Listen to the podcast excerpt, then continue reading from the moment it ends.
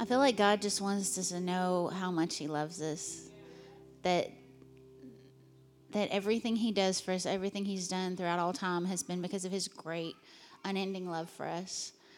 And you know, a lot of us we get in this whole organized religion thing where we we think God's up there with a baseball bat, just ready to bash us over the head the first time our foot falters off the path. But that's not it's not how God works. He loves us so much and he wants us to be close to him and he doesn't want us to to be subject to the consequences of, of sin. And and that is the whole motivation behind his love for us and how he wants us to be close to him. And it's not that that he wants us to be miserable or sad or, or you know, any of those things. It's just that he loves us so much.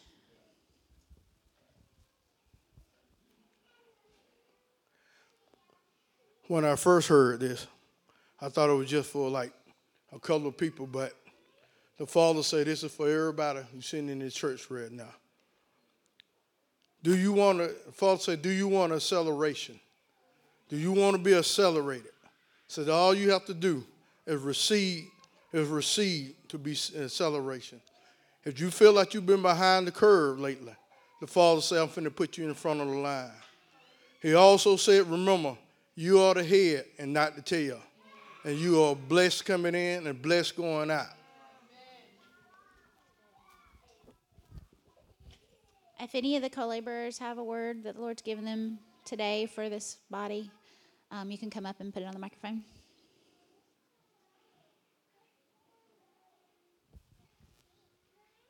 I really feel like the Lord wants to break a spirit of performance off of this place tonight. And He showed me um, a picture of a, a flowering bush, and um, it had beautiful flowers like a gardenia bush. But God told me, You are not your flowers. You are not just the beautiful blooms that come out of you.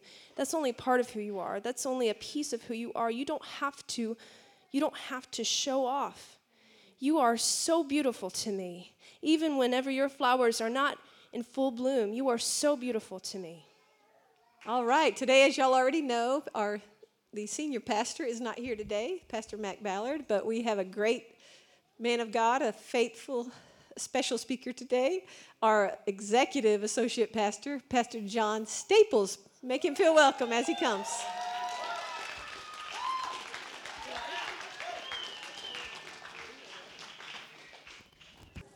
Um, it's on limited limited volume today. Probably y'all probably grateful. I'm usually probably a little too loud. Um, so um, I think Valerie just really hit it on the head with the word she gave that God wants you to know how much He loves you. Um, I, am going to talk a little bit more today about anxiety, uh, something um, I spoke about a little bit last Sunday. And, um, you know, I said to you last week that the, uh, was it last Sunday? Seems like with so much has happened since then. um, our head is, I mean, my head is spinning. I, am I'm, I'm so happy. God's blessed me so much. And, uh, you know, we're so excited about Zion and Megan and uh, glad to have them back. Um, so excited about the new baby Cowan on the way, new grandbaby. Um, God is good. God's blessing us. Amen. A lot of good things happening. Um, but it's been like almost overwhelming. There's just been so much stuff going on. Um, I just, you know, I wake up exhausted and uh, go to bed exhausted. You know, it's just like, you know, don't know if I'm coming or going. Um, but you know, um, I, I, do want to take a little bit more time on anxiety because I feel like it's something that's um, it's a really big issue, a really big problem. It affects a lot of people. Um, it affects a lot of you. I'm certain of it. Um, anxiety is usually something that happens quietly and people don't talk a lot about it. Um, it's something that people, you know, you know, I was discussing this with Valerie this morning. And she said, you know, one of the things about anxiety is that people um, suffer in silence many times. That the things that trigger anxiety for some people, um, even that word trigger now has become this political weapon that we throw back and forth at each other that, that people have in a in a in their process of healing um, at least come to the point where they acknowledge that they've got these things that they feel anxiety about. They've been vocal about them and they've been vocal about things that trigger them. And then um, you know on the other side of that you got people that are like you know somebody you know making fun of people who are triggered by every little thing. And and so um, and then it just repeats that process again. And uh, so i'm not talking about anything political today. I'm not talking about you know any of that kind of stuff. Um, anxiety is a, a, very real thing. Um, and it's something that's you know there are a lot of things that we deal with in, in our modern society that you know god just didn't even mention text messaging in scripture. He didn't mention social media in scripture. And there are a lot of things that are kind of like these gray areas that we don't we, god didn't specifically mention them. Uh, but anxiety is not one of those things. God specifically dealt with anxiety. And i told you briefly last time that anxiety there's this there's this clear antidote for for anxiety. And um, so I don't want you to get the impression that I'm trying to minimize your anxiety by telling you that there's a clear antidote. Because just because it's clear doesn't mean that it's simple or easy. You know, it's, it, it is a process. Um, you know, when I gave my heart to Jesus in 1982, um, I don't know, I kind of had this idea that, um, that I'd walk the aisle and I would give my heart to Jesus and I'd never mess up again, you know, and everything was just going to be, and I'd never be sad again, and I would never, well, those, those things aren't true. You know, salvation, um, you know, th- that day that I gave, I walked the aisle and gave my heart to Jesus, that was the beginning of a journey. It wasn't this destination that I'd somehow arrived and I was magically whole in every way. It's just, just not the case. You know, it, that's the moment when you give your heart to Jesus, when you confess to Him that you're a sinner and you ask Him to forgive you. Um, that's a moment where your spirit is reborn. But just like these little ones, you know, they've got a lot of growing to do. Well, you've still got a lot of growing to do. Um, your, your mind still needs to be renewed. Um, your body is still in the process of decaying. I, I don't know if anybody's broke the news to you yet, but uh, what you have is terminal. I don't know if anybody told you yet, Gideon, but you're dying.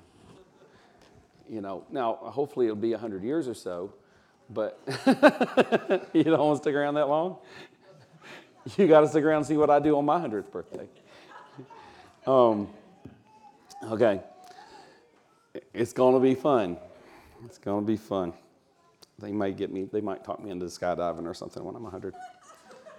That's when I'll get my pilot. It'd be like uh, secondhand lions, you know, that's when I'll get my plane.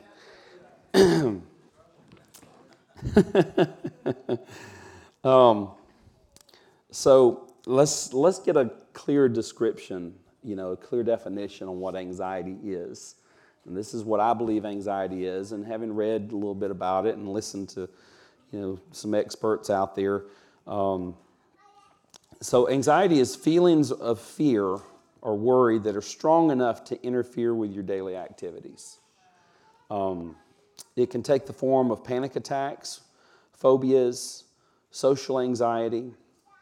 For many people, it's, it's based in something that actually happened in the past that is not necessarily happening at the moment. So, many times, people will experience something that is traumatic in some way, and, um, and it produces this very real and necessary fear uh, you know, fear is a, is a good, it's a, I don't know if I can call it a good emotion, but is a normal and natural and useful emotion.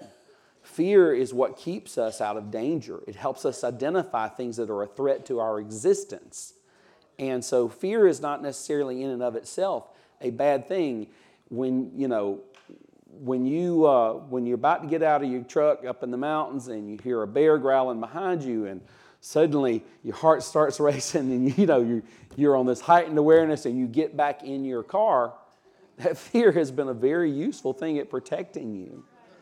Um, if you've ever been assaulted by someone um, you know, that, that fear of knowing what that looks like, knowing what a predator looks like, and avoiding those kind of people, that's, that's not necessarily a bad thing. That's a useful emotion if, left, if kept in check. It's something that will help you identify and avoid harm. Um, so, fear in and of itself is not a bad thing. Um, the problem is that it's one of the tools that the devil likes to use to inflict current pain in your life from past events or from perceived or imagined events, even.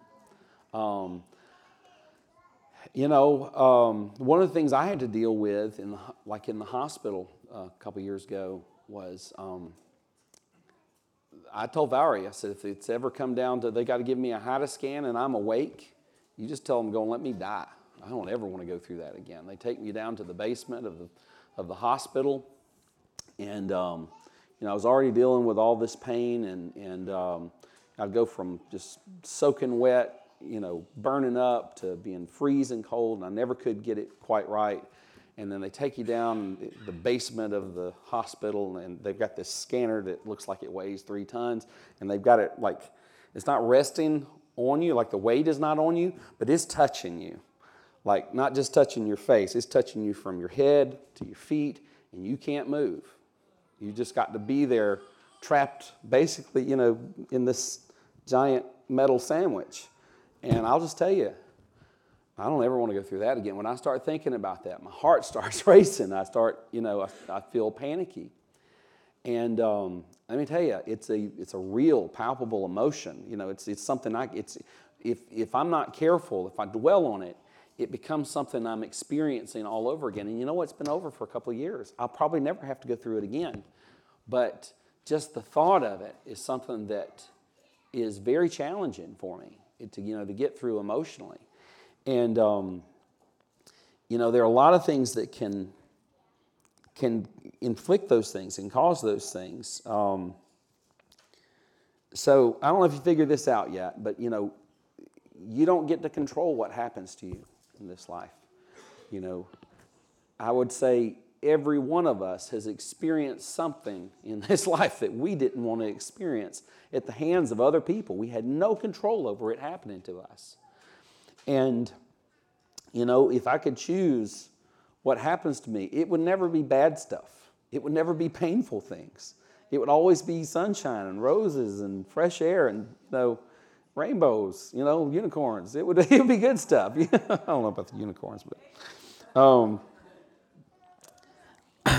and we've said this, you hear this preached to you all the time, but it doesn't make it any less true that you get to choose your reaction. You don't get to choose what happens to you, but you get to choose how you process it, what you do with it. And so here's, here's the big thing. Well, let's, let's go to Philippians chapter 4. Philippians chapter 4, and we're going to go to verse 6.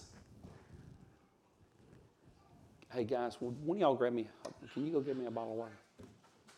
Um, so Philippians chapter 4, verse 6 says, be, and this I'm reading from the New King James Version, be anxious for nothing. I love that word nothing. It's this word of totality. It's this word of all encompassing. You know, it's an extreme. Be anxious for nothing, but in everything. Again, it's one of these big, huge, total words. So it's like we didn't leave any gray in between. There's be anxious for nothing, but in everything. There's not an in between. Um, thank you. God doesn't want you part, partly anxious and sort of this other thing we're going to. It says, But in everything, by prayer and supplication with thanksgiving, let your requests be made known to God. And the peace of God, which surpasses all understanding, will guard your hearts and minds through Christ Jesus. We're told what to do with anxiety. Now, I told you this last week. There's a reason when God tells you, don't be anxious, there's a reason He had to tell us that. It's not automatic. It's something we tend towards the opposite. We tend to, um, we tend to be anxious. uh, life is filled with things that can bring anxiety into our lives. Um, and that's why God took the time to tell us, don't do it. And He didn't just say, don't, don't be anxious. He said, be anxious for nothing. But in everything, by prayer and supplication, with thanksgiving, let your requests be made known to God, and the peace of God, which surpasses all understanding, will guard your hearts and your mind through Christ Jesus. The peace of God that passes understanding is the opposite of anxiety because here's what's happening with anxiety something has happened to you in your past and now it's many times most of the time it's not currently happening to you again um, that's a whole different emotion if it's something actually actually happening to you again okay? But typically with anxiety it's the fear that it's going to happen again or you're reliving that moment. Um, you're reliving that pain. But the peace of god that passes understanding is is the opposite of that. It's when when you don't understand why you're at peace because it, you're, you should be in turmoil. You should have all this anxiety boiling because all the triggers are there. All the bad things, maybe something bad is currently happening to you, but God has got it under control. God's doing something in your heart. And so that's where we want to get to is where the peace of God is ruling in us and having control over those emotions. And, you know, all of us have gone through painful things. And uh, some folks will just stuff it, they'll stick it back there and act like it doesn't, doesn't hurt them, doesn't bother them. But at some point, usually for most of us, those things will come back up. And so, what I'm talking about is being prepared for um, when that pain comes back, when that anxiety comes back, that you know what you're going to do, that you've already got an idea of what you're going to do with it, and you're not caught off guard. You know, when, when I went and visited Hawaii last year and um, you know, we were down in the lava fields. We were already two miles down into the lava fields from civilization.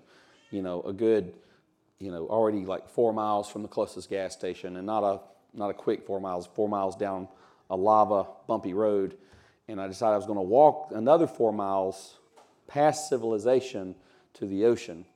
And I thought it's going to be hot. There's nothing out there. Got to take me some water. And I got two miles down there before I realized I had left my water bottle at the top of the hill.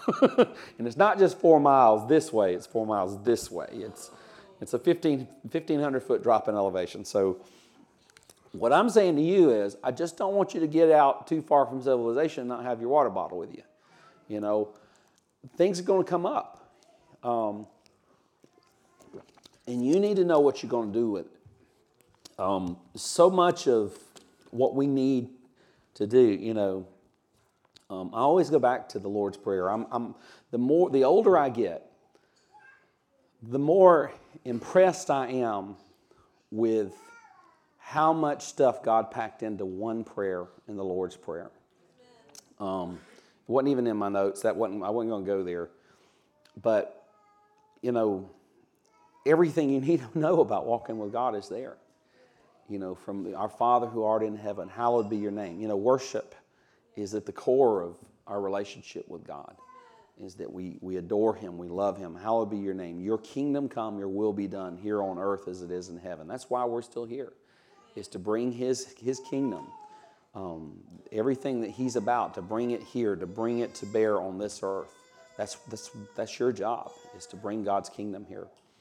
Um, um, Give us this day our daily bread. You know, forgive those, forgive us of our sins as we forgive those who sin against us. Um, so much of what we're talking about is tied up in, in forgiveness. Um, I'm really not going to go too deep into forgiveness today, but um, you know, that's that's part of dealing with these things is is also releasing, forgiving. Um, you know, if someone's beating me with a baseball bat, eventually I'm going to find a way to forgive them. Uh, but I'm not going to let them keep hitting me with a baseball bat. You know, forgiveness doesn't mean you let someone continue to abuse you. Don't misunderstand me. Um, so um, I re- read a book, listened to an audiobook actually, uh, last year called Switch on Your Brain by Dr. Caroline Leaf. Um, I do think a lot of this book, I think a lot of her. Uh, you may not, you may not agree with me, but uh, one of the things that I really liked about it, uh, the, this book in particular, she is a Christian. Uh, she is a PhD. She's not a medical uh, doctor. She's a psychologist uh, by trade. She's a clinical psychologist, which means she helps people who are dealing with things all the way from traumatic brain injuries, which is a medical issue that you know they've reached the end of what they can do with um, medical intervention, surgery, and stuff, uh, all the way to things like PTSD, emotional things, emotional trauma that's uh, caused, um, you know, currently causing people problems from past events, kind of stuff we're talking about, um, and several other things. Um, and one of the things she discusses, by the way, she's a, she's a Christian as well. Uh, she discusses the neuroplasticity of the brain, and she's not the only person I've heard talk about this. You know, it was it was thought at one point that when when the brain is damaged, that, that basically those neural pathways, once they're damaged, they don't rebuild. And there's a lot of evidence to the contrary now that that basically your brain can be rewired. It can relearn things that were either broken or um, you know not wired right to start with. Um, and what this means is neuroplasticity of the brain, what that means is that we have the potential to reverse or increase damage in our brains. And, uh, and she talks about specifically the things that we meditate on.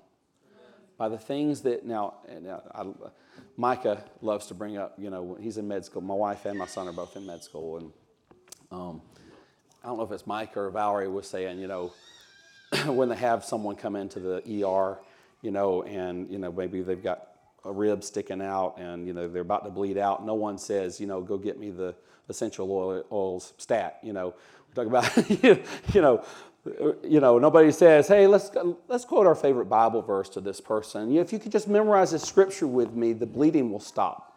Okay. No, there's a time and a place for everything. We're not. I'm not anti-medicine.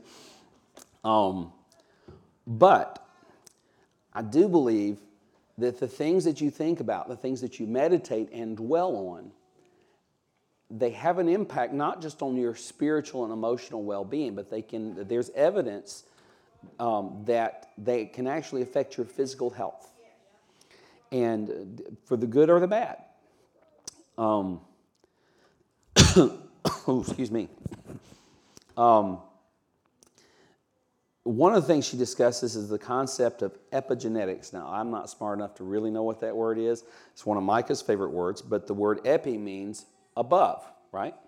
So, and this is this is not medicine's fault. This is not. It's pop culture has come to believe that. I mean, the more we learn about genetics, you know, that there's a gene on your, you know, I'm probably gonna mess this up in your DNA. That if I if I screw it up, just if it gets too far off, you correct me. But, but basically, there's a gene for everything, you know, like the color of your eyes, the color of your hair, and all those things are potentially there for what you could have and how, you know, how tall you're going to be. And, there, and we're getting down, we're finding it actually affects lots of other things.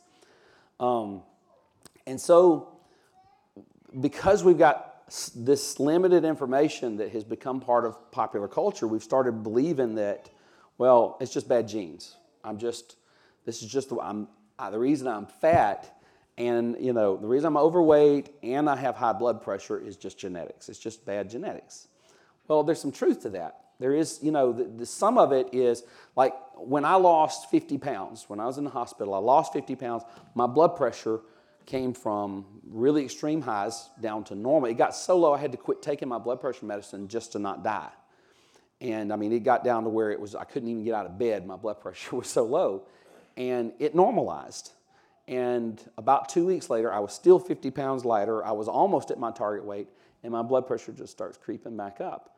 You know, my, my dad, but especially my mom, my grandfather, all my uncles, all of them have experienced this same thing. So that's what it is. This it's this hereditary thing that was passed down through genetics.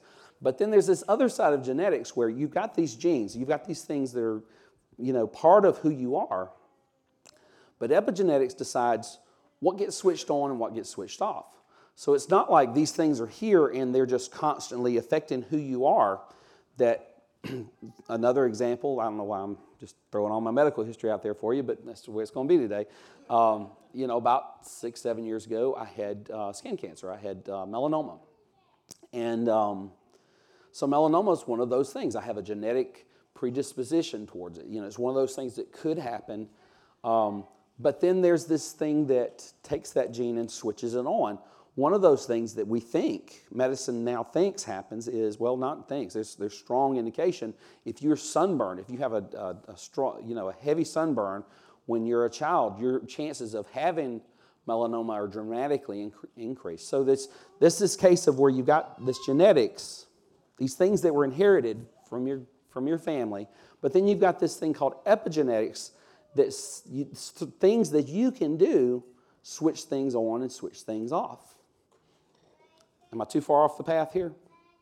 Um, this is this is kind of the this kind of precept for um, you know Dr. Leaf's book, um, and the reason I kind of dig it is it you know there's she's done a lot of research with it. She's read lots of other people's studies. She's put all this together. She's put it into practice with people that she's helping with these different issues, and she'll tell you about some of that in the book if you want to get it. But it's also a clear concept in Scripture that the words coming out of your mouth and the things that you dwell on can have a serious impact on your life. And I'm telling you, I believe that the science is starting to back up the idea that you can, by the, the things that you dwell on and ponder on, that if you fill your heart with toxic thoughts, if you're constantly dwelling on pain, things that happen to you, and you're dwelling on them in the concept of just reliving them over and over and over. And I'll just tell you, we, we've come to think of anxiety uh, in this culture. This is one of those things. If, if you deal with anxiety, welcome to my club, okay? Uh, from the time I was, you know, a young man getting up to do what I'm doing right now, um, I would get physically sick. I'd have to go talk to Jesus in the porcelain, you know, bowl back there for a little while every time I had to lead worship or preach. I was just, you know, it just messed me, messed me up. I was, you know, just constantly fearful about it. But so I'm not picking on you've got you've got anxiety. I know I know those feelings and I know they're real. But what I'm saying is, you know, we've treated it like and it's come to this point in society where we've taken ownership of it and we've taken it on as part of our identity. And that's a dangerous, dangerous thing. And I want you to know if you have anxiety, if you're dealing with anxiety, it is not who you are, it's something you're dealing with. Uh, but don't, don't make the mistake of taking this on as part of your identity and going, this is just me. Because it's not, because it's not something God intended to be part of your life. It's something God intended as, salva- as part of your salvation for you to be set free from. You don't have to walk in anxiety every day. Now, if you get up tomorrow and you got to deal with some anxiety, I, I, got no judges, okay? I'm not, I'm not throwing any rocks at you. I'm just telling you, you don't have to, you don't have to um, make it comfortable in the guest room, okay? You can every time you every time when you wake up and there's some more anxiety, you can show it to the door and say you're not welcome here. And it comes down to uh, taking these things to God and allowing Him to, to have His work in you. Um, you can't you can't get free from this and ignore the Holy Ghost in your life.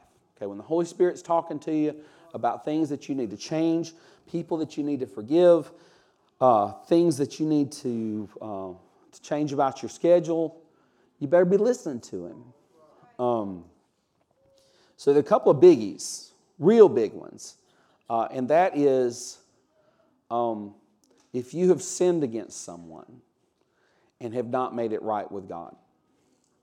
Now, if you have sinned against someone and they don't know about it, it's not always a good thing to go back to your sixth grade teacher and tell her that you stole you know, her puppy or whatever. I don't know. Uh, I'm, not, I'm not telling you to go do that, okay? Um, but I'm telling you, sometimes anxiety that we carry around is because we've got this pain of stuff that we did, the guilt of things that we did that we need to go and make right. Again, this ain't part of my notes. This is just no, no charge. Um, This is extra with no charge, okay? Um, and then the other thing is when people have wronged us and us forgiving them. And there again, if you have been attacked by someone, uh, whether it be someone you, in most, most of the time it's someone you know, that's, that's the sad reality of, what, of the world we live in. It's not always a good thing for you to physically confront that person, but, um, but you need to, with you and God, uh, every time that memory sticks its ugly head up in your life, that you go to stop what you're doing, go to the throne room of God, and say, Father, I give you this pain. By the way, He ain't just God, He's your daddy. Maybe you don't know what that means. Maybe you didn't have a real daddy, but your daddy, your Father God, He loves you. And if you'll, every time that pain sticks its ugly head up, if you go to your Father and say, God, it hurts again this morning, but I give this to you, and I ask you to take this pain and that you'd bring me healing in its place. Do it every time. Stop what you're doing. Go get it right with Him. Don't let those things build up. Because what happens is, you know, it's like a, you know, we've, we've just, we keep going around this circle and we keep wearing this groove until we feel like somehow, uh, anxiety is one of those things that it's like we feel like it's an innate part of our identity. We feel like it is, is part of us. Okay, like I am a bit of an extrovert. I enjoy talking to people. I enjoy, now the older I get, the more I just want to go hide in the cave. You know, I'll go see people for a little while and then I just gotta, you know, I, I just, I just want to go hide. Um, but, you know, being an extrovert is kind of, that's kind of my thing. You know, I'm, that's part of my identity. It's part of who I am. Um, you know, people like me can get to where, you know, if we have someone, like, you know, my wife is, a, is the opposite in this. You know, she is an introvert. She's the type person who, um, you know, she would rather enjoy people one at a time than all y'all 50 at a time or 100 at a time, you know. And us extroverts are kind of the point where we just we just like to hang out with all y'all. You know, that's that's where you know the, where's the party? Let's you know let's just hang out together. And if you're not careful, you'll judge people based on the way you see things. And like you'll you will see an introvert and you'll think, well, um, you just don't like people. You need to get that right with God. Well, no, no, no, no, no. That, that really is. That's one of those things. That's not a sin thing. That's, that is, it truly is part of somebody's identity. That's what I call their superpower, you know. Um, that's, that's part of her, her make, that's part of what makes her awesome, okay? So, so anxiety is this groove that we wear into our brain by reliving the pain over and over and over until it seems like it's this part of our identity. The truth is that it is something we own, not something that we are. We are not anxiety. It's something you deal with, but it is not something that, that you are. It is not part of who you are. It's not part of who God created you to be. It's not part of your spirit being. It's something that's attached itself to you. And that means that you can ask it to get gone. Okay? Um, so, 2 Timothy 1, verse 7 says, for God has not given us a spirit of fear, but of power and of love and a sound mind. I want to go to this one. Let's see. I think there was another verse there that.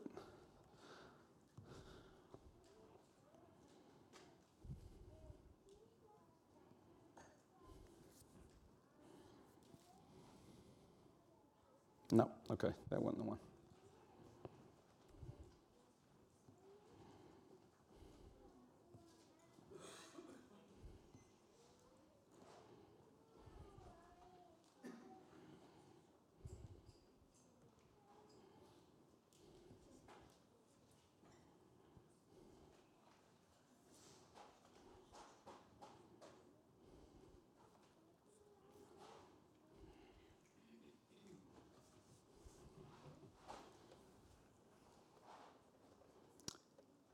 Okay, I'm sorry. Back at, back at Philippians chapter 4 says, Finally, brethren, whatever things are true, whatever things are noble, whatever things are just, whatever things are pure, whatever things are lovely, whatever things are of good report, if there is any virtue, if there's anything praiseworthy, meditate on these things. Um, the things which you have learned and received and heard and saw in me, these do. And you know, we just you know we talked about the peace that passes understanding. And the God of peace, I love this verse, verse 8 says, the God of peace will be with you. And it's not just enough that the, the, the peace of God, the peace that passes understanding, you know, becomes a little part of you and just is something that you take and internalize. But it's not just the peace of God, it's the God of peace. He, that's who He is. That real peace is who He is. And so when He shows up, there's peace. And um, so I want to get kind of practical if I can. Um, you know, you probably know this if you're dealing with anxiety in your life. There's there's kind of like three little things you can do. Uh, one of them is avoidance. You know, if um, you know if there's a situation or a person or a you know place or you know if there's something where you've been hurt, you know sometimes we just avoid those things. There's nothing wrong with that. You know, if if if there's you know things that you've been through that are painful, if there's a person that's continued to hurt you, avoiding them is probably a good idea. Um, so avoidance is, you know, is part of your strategy for dealing with um, anxiety. You know, if you got something, somebody that you need to avoid, a place that you need to avoid, uh, situations that you need to avoid. You know, like with social anxiety, um, you know, maybe you don't need the front row tickets at, you know, the busiest concert in town you know, maybe you don't need to do that every weekend if it's causing you too much stress. Um, so the other is coping strategies. You know, this is one that, that medicine and that the world focuses on a lot. And there are, a lot, there are a lot of good things that you can learn here. Um, so I'm going to out my wife a little bit, her being the introvert that she is. She can come on. Can you come up? Okay. So, of course, she's in school. Um, she's not just in school, she's in med school. She's in her third year of med school, almost in her fourth year of med school. And um, she's there because she's smart. and she can't stand that's like she'd rather you cuss her out than call her smart i don't know if you know that because be, well well it's an insult to call you to say that you're in med school because you're smart right it makes it sound easy. It makes it sound like it just came to you. And it isn't. Is it easy? No, not, not easy at all. Um, so it's better if you'll put that mic in front of you there. Maybe it isn't better if you're going to say things about me. um, so one of the things you may not know about Valerie is that she has test anxiety. She'll study real hard, you know, work her behind off, learn all the information, do everything she can, and then um, get to the test and describe what that's like. I mean, you know. well, it's like this. It's you. You have this. You know, you, you pull the questions up and you're starting the exam, and you realize you've been sitting there for five minutes and you've read the question three times and still have no idea what it's saying. Um, I mean, you have to keep going back because, you know, med school questions, they're pretty typical. You're going to get how old the person is and how, you know, how long they've been having whatever it is and, and all their symptoms. And there's all these little keywords that they throw in there that are supposed to trigger, well, if they have this, this, and this, okay, that's what this is. And it isn't, and the, and the, and the answers aren't always what's the diagnosis, it's what test are you going to perform or what, you know, what marker are you looking for in their blood or what, um, if they don't get this treated, what could happen? What are they more prone to? You know, so you're not just looking at here. I know what their diagnosis is, and you can feel better. That okay, I'm going to get the answer right. You know, but the whole point is you're reading the question, and you it's like it's another language. You're just sitting there reading it over and over again, and you know, after about five minutes, you're like, okay, they're 43, and they're female.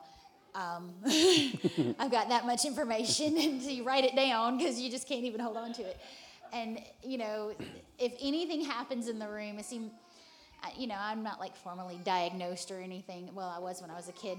I had ADHD when I was a kid, and so the type of test anxiety I have is an ADHD based test anxiety, which means that distractions, any distractions in the room, anything going on in the room, you know, it can just totally take you out of where you are in your mind. And so, like, you know, we take our exams that we have every month at the end of a rotation at the hospital in our, our lounge. it's also the room that the doctors were used to going to the bathroom in um, before they made it into our lounge. So at any time during our exams, the doctor could come flying in to use the bathroom, or one of the residents they have In the adjacent in bathroom, not in that room. Not in the room, but there's a bathroom there in the room. It Just might as well be in clarify. the room for all the joy that you get to hear. um, the residents' computer room where they do all their notes and their, you know, whatever they're doing is right off of that room, so they can bust in at any time. Um, the woman that proctors our exams likes to eat and talk on her phone and play on her computer. So all of these little things are just, you know, chipping away at my brain while I'm trying to deal with with an exam. So that's kind of what goes on when I take So exam. we we are kind of like polar opposites when it comes to how we study and how we test. And when I'm in the test, I can I can answer things that I had no idea I'd ever learned. I mean, things I get the the excitement of being in a standardized, te- uh, you know, a stack of number two pencils on the desk, you know, perfectly sharpened, no other distractions, just just me and that piece of paper, you know, and I'm just bubbling like there's no tomorrow. I just I love it. I dr- I mean I eat it up, and, and we that would, tells you how long ago it's been because he says paper. yeah. Um, but well, the difference between us is I wouldn't study. I would spend I would spend my weeks just waiting until like the night before, and I'm just like, got to get all this information, stuff in my head. All the way there, I'm listening to tapes, I'm listening to CDs, you know, whatever I can, however I can get this information in my head. This is how I prep, and then I go in there, and I'm just like, you know, and I've got it. I would when I would take her to school at CSU, she would just like she would put these silly songs on. She'd put a comedian on the radio. She was like, You should be going in for a test, and she wouldn't have anything, anything related to anything she was studying. I'm like, have you got? You know what you're doing? You know, and she would go in. She that. But what I'm saying is part of her coping mechanism for the test anxiety for her was just switching off that part of her brain is look i've studied i've prepared i've given all i can to this and i gotta i gotta find a way to not go in here and be anxious and so now that i know that about her you know we've learned this through the years. Like the night before she went to take the mcat to get you know this is the test one of the one of the biggies on whether you can get into med school or not. Um, we went and reserved a hotel room got her away from the kids made her comfortable made you know the, the thing all the things that could could trigger anxiety in her do everything i can when when everything's on the line to make to make that that bubble for her and so this is one of the things that we've learned about each other is you know like when she would be in labor uh, with the kids you know it was just like what was it big a daisy full of, I mean, a, a, field full of daisies and a big fluffy dog is licking you in the face. Because to me, that stresses me out and makes me angry. For her, that's like, that's a, that's a good, a dog licking you in the face is a good thing for her. Uh, so, you know, it's, it really is sometimes about finding ways, uh, really practical ways to cope, is what I'm saying. Okay? That's not a bad thing, that's not an evil thing find figure out those things the point the point i want to make about anxiety you know look you know we've talked about avoidance it's not really a great way to live you know because you can't just go avoiding any stressful well you can but the, the cost of you avoiding any stress means you don't fulfill your destiny you don't become the person that god's called you to do you hide from things you're supposed to be running towards and one of the, you told me about one that you used to, like you as a kid, the social anxiety. How would you deal with social anxiety? So, social anxiety means you come into a room full of people and you feel like everybody's looking at you and you're stressed out and you just want to go hide in the corner and not say anything to anybody. And instead, you go, You jump up on the table in front of everybody and get loud. and she'd put on this persona like, I'm, I'm the, the life of the party. I'm in charge here. Y'all, you know, look at me. It's exhausting. Yeah, but it's an act. But it's a coping mechanism. It's a way you just you learn to deal with things. So, you know, avoiding's not it's not a good option. Sometimes it's the only thing you can do. Um, coping is something that most of the world teaches you to do, and, and if you can take that baby step and get there, um, that's a good thing because it means that you're out doing what God's called you to do. It means you're forcing yourself in some situations that are tough for you, but you, you're overcoming, right? Can I? Yeah. You also have to realize that no matter how many coping strategies that you put into place, it only covers you.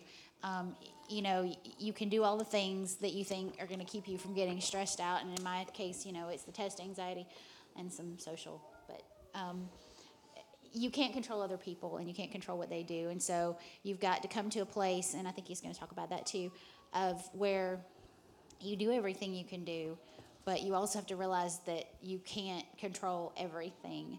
And so, you know, like now when I go in to take an exam, I was so excited this Friday because we had a different proctor coming in to do our exam. Because our, I love her. She's our, she's great, but she just, she's, I don't guess she's ever taken a really important exam before. She just doesn't have trouble with this. She just doesn't understand keeping things, you know, um, in a certain type of testing environment. And so I was really excited because somebody was coming from VCOM to our um, hospital to do our exam. And I was like, oh, she knows this. She knows all this. She's going to be great. She's going to be quiet. There's not going to be anything. But what happened was that she she is the the testing person at VCOM. She's in charge like for all the third years and the fourth years. She is the contact for anything that could go wrong. And trust me, things always go wrong with our testing. we have like this certain software that we all use on our computers.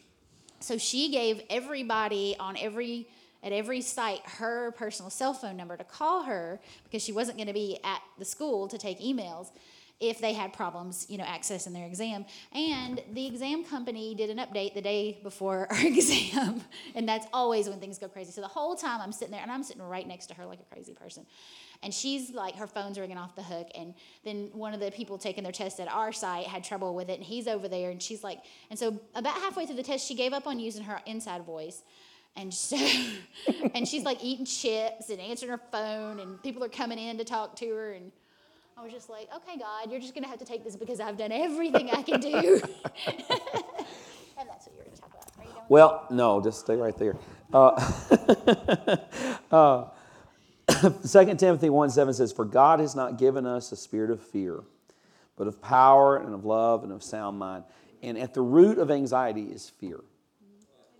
And, you know, so like for some of us, the mild form of it is worry, you know, you know, but but you know, anxiety is like at another level where you're, you know, your your heart is racing, you feel like you might die, you know, you feel like you might be having a heart attack, you know, those are those are very real situations, and um, but God, that it's important for you to understand that's just not who you are even if it's something genetically, you know, my mom was like this, so I'm like this. Well, there's this little word epigenetics, okay? Epigenetics to me is the Word of God is more powerful than the genetics that you've received from your ancestors. Uh, that's, that's the point with that big fancy word. Uh, do what? Yeah. That God's power is greater than that.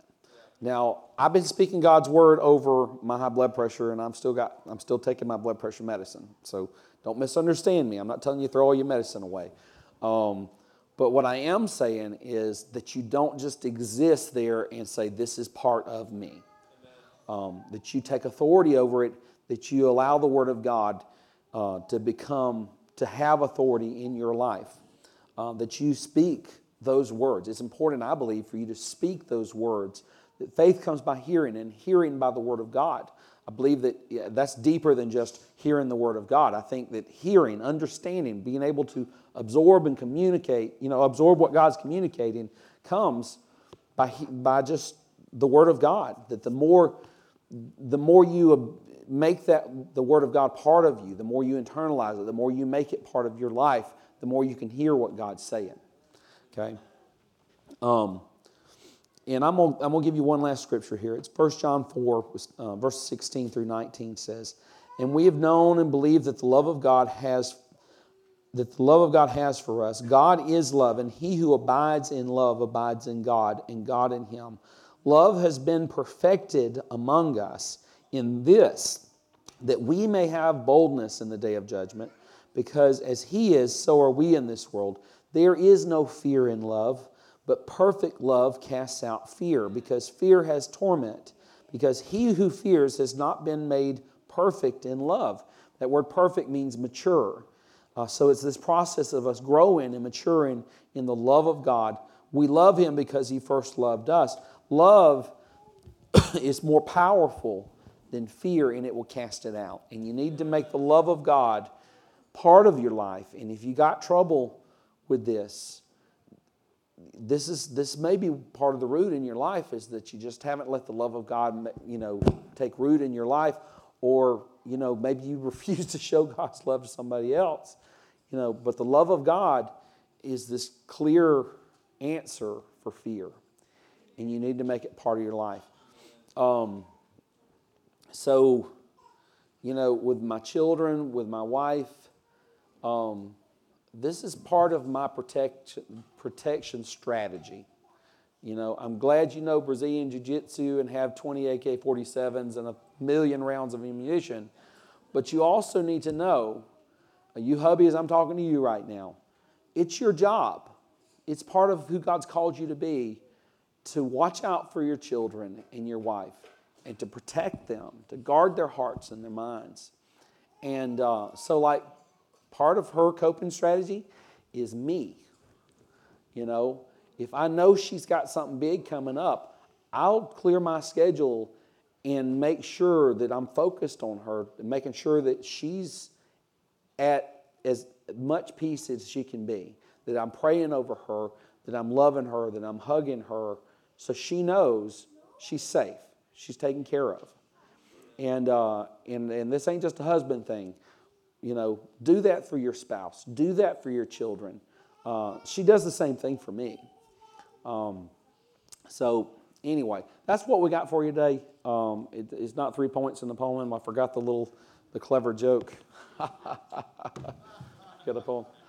For you, those of you that don't know me, I'm, I usually can remember the punchline of the joke, and that's usually what I give you first, and then I try to figure out everything else I was supposed to tell you first. Yeah. Oh, we got a new. Yeah, Valerie's got a new one. I'll let her tell that one. Uh. It's about Tide Pods. Tide, no, maybe not. no, y'all stand up.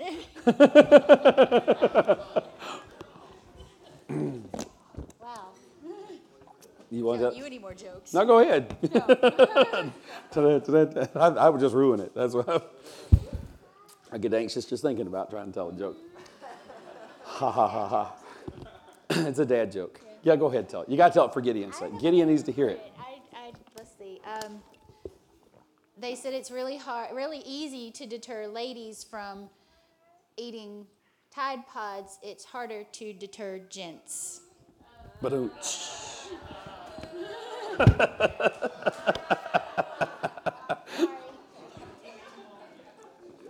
no Tide Pods were actually consumed in the making of this joke, okay? Um, I'm going to ask the elders to come on up. Um, we got a lot of folks out sick. Chris and uh, Marion are both out sick today. Uh, Glenda, is she back home yet? Yes, she is back home, but she has been through it. Uh, Pastor Mel is still recovering um, from his his foot injury, and uh, we need we need him healed up. Uh, be praying for him.